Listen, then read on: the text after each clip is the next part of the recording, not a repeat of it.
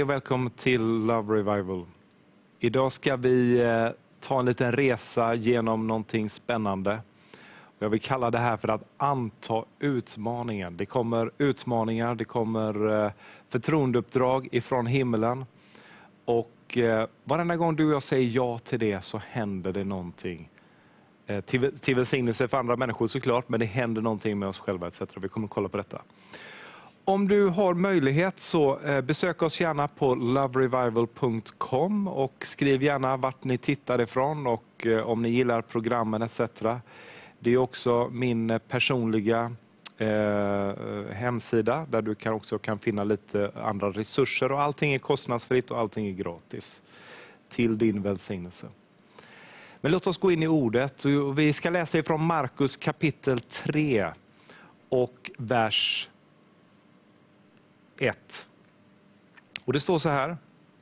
I en, annan, I en annan gång, en annan gång gick Jesus in i synagogan och där fanns en man som hade en förtvinad hand. Spänt iakttog det Jesus för att se om han skulle bota honom på sabbaten. De ville få något att anklaga honom för. Han sa det till mannen med den förtvinade handen. Stig fram. Sedan frågade han dem, är det, är det på sabbaten mera tillåtet att göra gott än att göra ont? Att rädda liv än att döda? Det teg. Då såg han sig omkring med vrede, bedrövad över att deras hjärtan var förstockade. Och till mannen sade han, räck ut din hand. Han räckte ut handen och den var frisk. Men fariseerna gick ut och började genast överlägga med herodonierna om att röja honom ur vägen.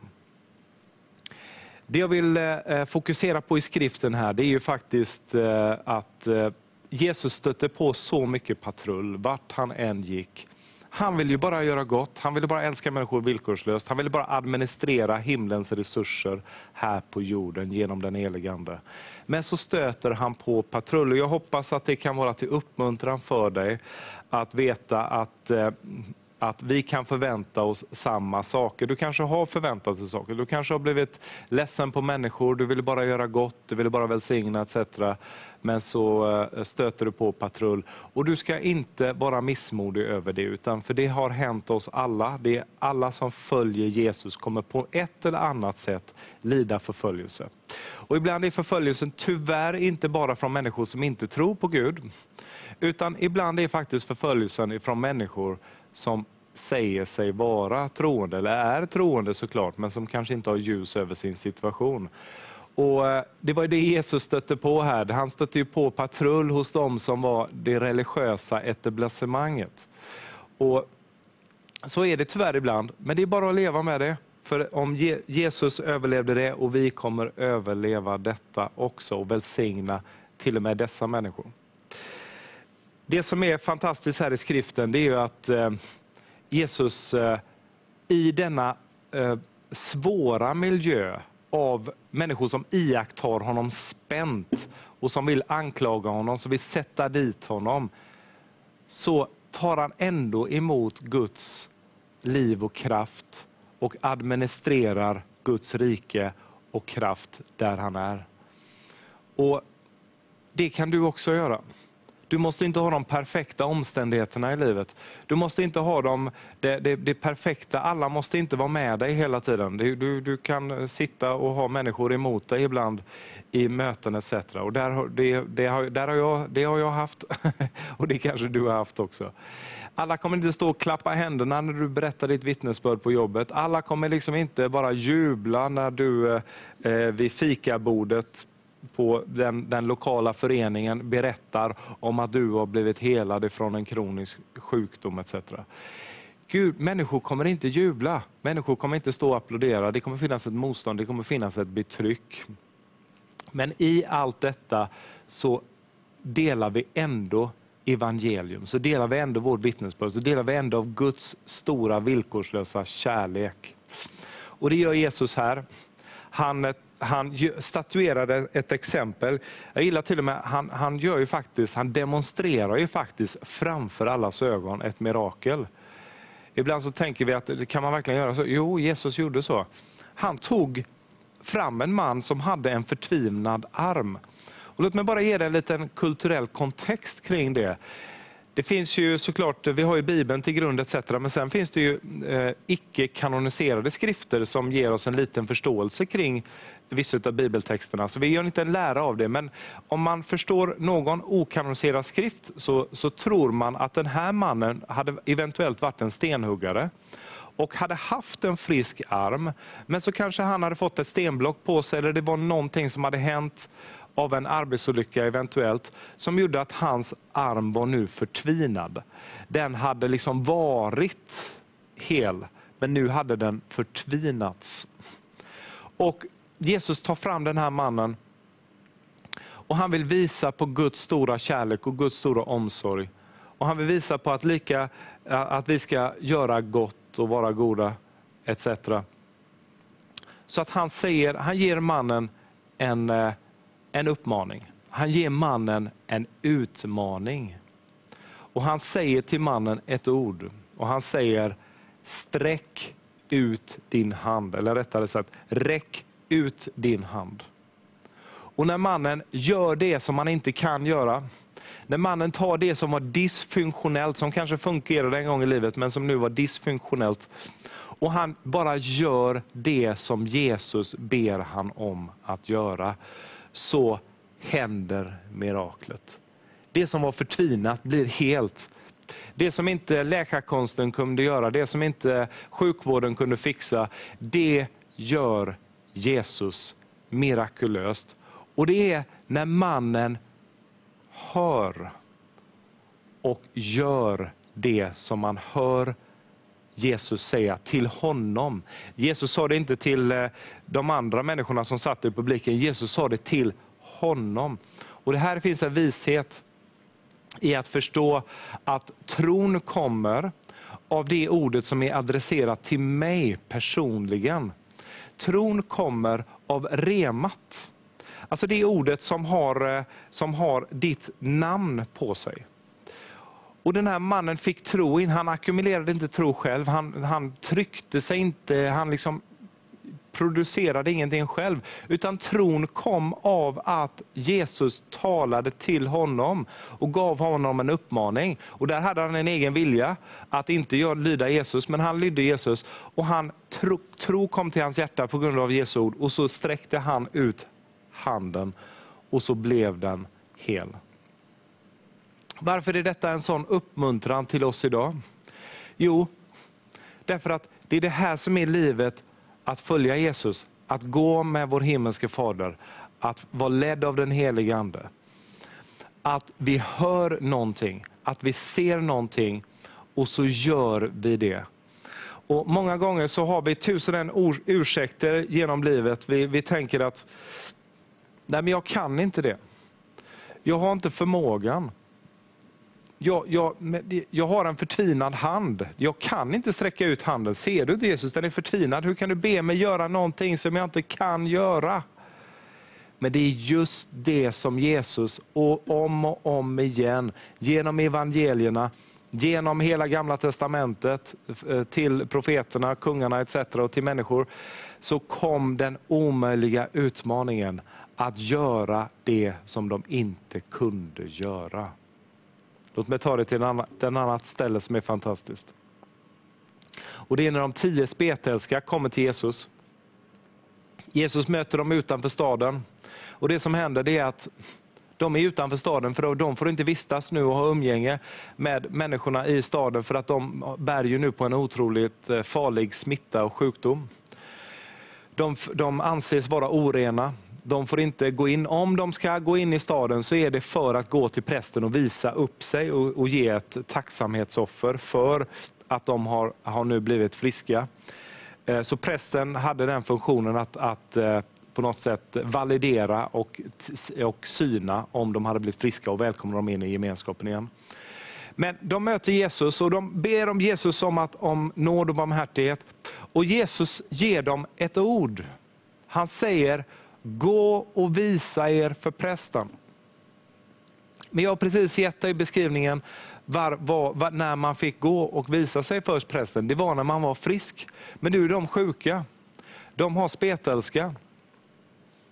Och Jesus säger till dem att göra någonting som de inte kan göra. Men de struntar, på något sätt så kommer det här ordet och ger en övernaturlig tro i deras hjärtan. Att vi vet inte var, varför vi ska göra det, men vi lyder bara det ordet som kommer till oss. Och så börjar de gå mot eh, staden och till prästen. Och medans de gick, står det i skriften, medans de tio spetälska gick, så blev de friska.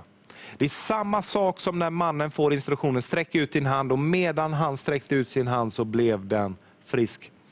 Här tror jag många av oss tänker, ja, men jag måste bli frisk först. Ja, men jag måste bli, eh, få det här, den här dysfunktionaliteten i mitt liv eh, att, att komma bort innan. Eller jag måste bli, bli eh, hel ifrån det innan jag kan göra det som Gud vill att jag ska göra. Och Det är här vi går fel ibland. Att vi tror att vi måste bli fullkomliga, vi måste nå en viss position etc. Nej, nej, nej och åter nej. Du förstår, Jesus använder alltid dem som inte tror så mycket om sig själva. Jesus använder alltid de som inte kan. Som anser sig vara fattiga i anden, som, inte, som är oförmögna. Han använder dig där du är. Oavsett om du är fysiskt handikappad, oavsett om du är mentalt handikappad, oavsett om du har en dysfunktionalitet i livet, oavsett om du eh, har en sån låg självbild så att du inte tror att du kan göra olika saker, så skall du anta utmaningen idag. Att medans de gick, så blev de helade. Så putta undan alla ursäkter och bara säg, tala Herre, gör, jag vill göra det jag hör dig säga. Och så kommer du se att du kommer gå ut i det omöjliga. Och så kommer din tro växa och så kommer du få se, wow, mitt liv beror inte så mycket på vad jag kan och vilka resurser jag har, utan det beror väldigt mycket på vad han säger.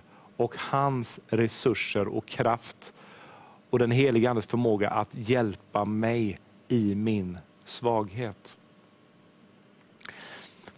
Och nu kommer vi in på ett ord från Romarbrevet kapitel 8, som jag tror är ett profetiskt ord.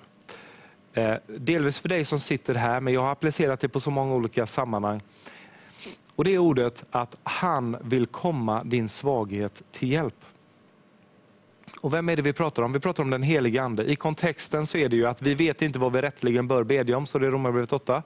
Men Anden kommer vår svaghet till hjälp och ber genom oss med suckar utan ord. Och det vet vi att det finns en sorts bön som kan komma över oss, där du och jag eh, eh, blir, får en andeledd bön, där det finns en, vad vi kallar för en barnhörsbön, där det finns ett suckande, det, finns att, det, finns, det är inte verbaliserat, utan det är väldigt mycket den helige Ande som gör ett verk genom mig, etc. Men jag vill ta det här ordet ur sin kontext och berätta för dig att den helige Ande vill komma din svaghet till hjälp. Han vill att du ska se honom som den hjälparen som han faktiskt är. Att när Guds tilltal kommer till dig, så kan inte du titta ner på din plånbok och fråga dig, har jag råd att göra detta? Du kan inte titta ner på de resurserna du har, eller den förmågan som du har, utan du måste titta på den helige Ande och veta i ditt hjärta att han är hjälparen som har blivit sänd att stå vid din sida, att styrka upp dig där du är svag, att göra det omöjliga genom dig. Och Det här hoppas jag att du tar emot i en uppmuntran, att han vill komma din svaghet till hjälp. Anden vill komma din svaghet till hjälp. Jag vet eh, att Jesus utmanade de första lärjungarna. Det var så många utmaningar. Jag vill ge ett exempel till. Eh, de sitter i båten vid ett tillfälle och det stormar. Jesus eh, har eh, varit, har varit lite, är lite efter dem. Eh, han ska möta dem på andra sidan eh, sjön. Och Det som händer är att eh, det stormar alldeles för mycket och de börjar bli lite oroliga etc. Och det, det är mycket sjö på, på, så, på havet eller på sjön. Och Det som händer det är att helt plötsligt så kommer någon gåendes på vattnet. Och Lärjungarna blir ju helt förskräckta först. Eh, det är nästan så de undrar vad det är de ser. Om det är en vålnad etc. Varför förstår jag inte. Varför de trodde att det skulle kunna vara något sånt. Men det, det står så. Det som är intressant det är att helt plötsligt så förstår de det är Jesus. Jesus säger, var inte rädda, det är jag.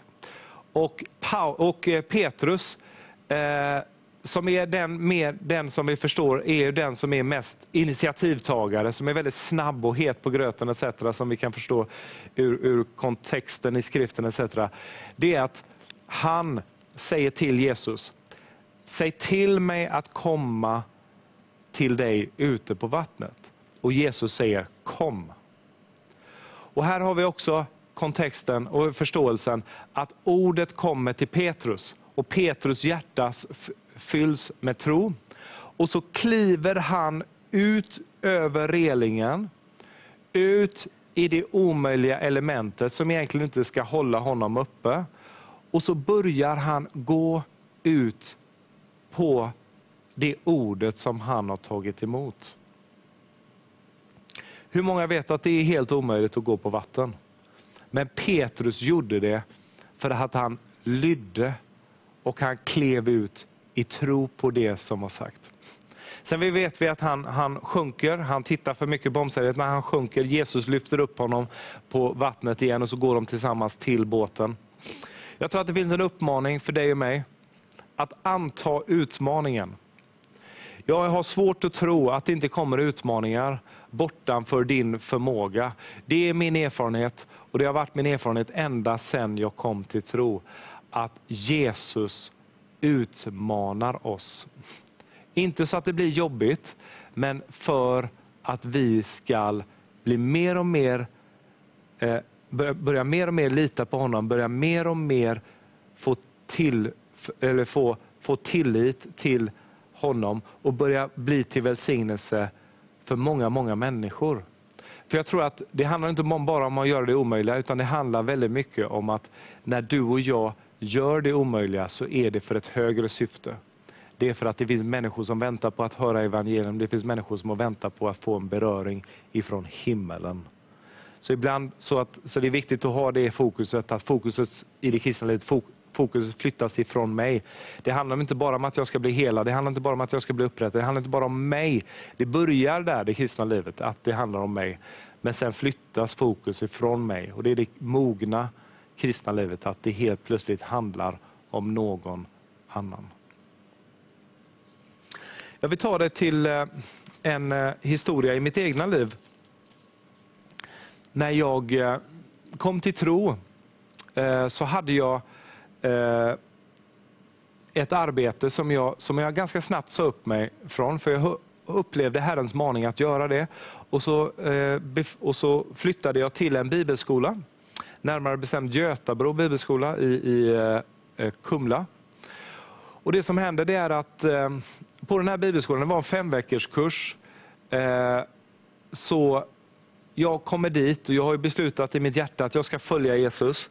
Och jag kommer göra precis det han ber mig om att göra. Problemet var bara att min identitet och min självkänsla var någon helt annanstans och var väldigt mycket i eh, hur människor hade sett mig i min omgivning och den bilden som jag hade skapat om mig själv. Och, men nu började det här spännande livet där Gud ville bryta ner en skev självbild. Han ville bryta ner tankar om mig själv som kanske inte stämde och så ville han låta det som jag var ämnad till, det som var mitt, det som var mitt återlösta syfte komma fram så att jag skulle kunna bli välsignelse till väldigt många människor. Det som händer, det är att det första som händer, det är att jag kommer dit, och så kommer en ledare fram till mig och så säger han, du ikväll har vi kvällsmöte och jag vill att du ska vittna på det mötet. Och bara så du förstår magnituden av detta, så hade jag aldrig vittnat offentligt. Jag var, 90, jag var strax över 19 år, jag hade kommit till den här bibelskolan, jag var, var eh, väldigt försagd i min natur, det var min självbild. Det som hände det var att jag försökte tala mig ur det, men jag förstod ganska snabbt att eh, på den här bibelskolan, så, så när du får en uppmaning så är det bara att göra det. Du kan liksom inte tala dig bort ur det. Och det kunde jag inte heller. Så det ledde till att jag bad många timmar på mitt rum den eh, eftermiddagen inför kvällsmötet. Och när jag klev upp där eh, på scenen och delade ett vittnesbörd om någonting som Gud hade eh, hjälpt mig med, så var jag så skakig, jag var så rädd. Och Jag kände mig inte bekväm i den rollen överhuvudtaget. Men så upplevde jag någonting. Att i det lilla, lilla krassa vittnesbördet, i det, det lilla som jag frambar av vad Gud hade gjort för mig, så fanns det människor som såg bortanför min nervositet. Det var människor som såg bortanför eh, hur jag i min, i min bristfällighet, i min svaghet delade någonting och så, som upplevde att de blev välsignade, som upplevde att det blev till uppmuntran för dem. Så att när jag klev ner därifrån så kände jag någonstans att oh, det där vill jag inte göra om. Men det där vill jag nog göra om. Jag kände att det var en ambivalens, det var någonting som hände med mig. Jag antog en utmaning. Det var, det var Gud som hade, hade lett en ledare på lägret till mig att börja vittna och han gav mig inte en, en, anledning att hoppa ur det. Och så kan det vara. Ibland är det inte tilltal ifrån i ditt öra eller i ditt hjärta ifrån Herren eller att du får en syn eller en vision. Ibland är det faktiskt människor som kommer och ber dig att anta en utmaning. Och när du antar den utmaningen så kommer du uppleva att det blir till välsignelse, att, att Gud är med dig. Det, det, nästa som händer på det här lägret är att helt plötsligt behöver de ha lite hemgrupps, eller de behöver ha bönegruppsledare. Så det som händer är att jag eh, får frågan om att bli bönegruppsledare. Och nu börjar jag känna så att det här är nog, det, det känns som att det är Gud som håller på gör någonting med mig här just nu. För att nu måste du förstå magnituden igen. Jag hade inte, det, under vid det här tillfället så hade jag aldrig bett högt offentligt. Det har ju du säkert gjort såklart. Men när jag var i den åldern så hade jag hade inte gjort det offentligt. Jag hade bett i min hemlighet, eh, högt etc. Men att be offentligt inför andra människor, det var en stor, stor utmaning. Jag tänkte, vad, hur ska jag be? Vad ska jag be? Etc. Men jag antog utmaningen igen. Jag blev eh, en bönegruppsledare och jag fann hur den helige ande kom min svaghet kom min låga självbild till hjälp och han fyllde min mun när jag öppnade den och jag bad ut saker och jag kände hur, hur min frimodighet blev starkare och starkare och starkare.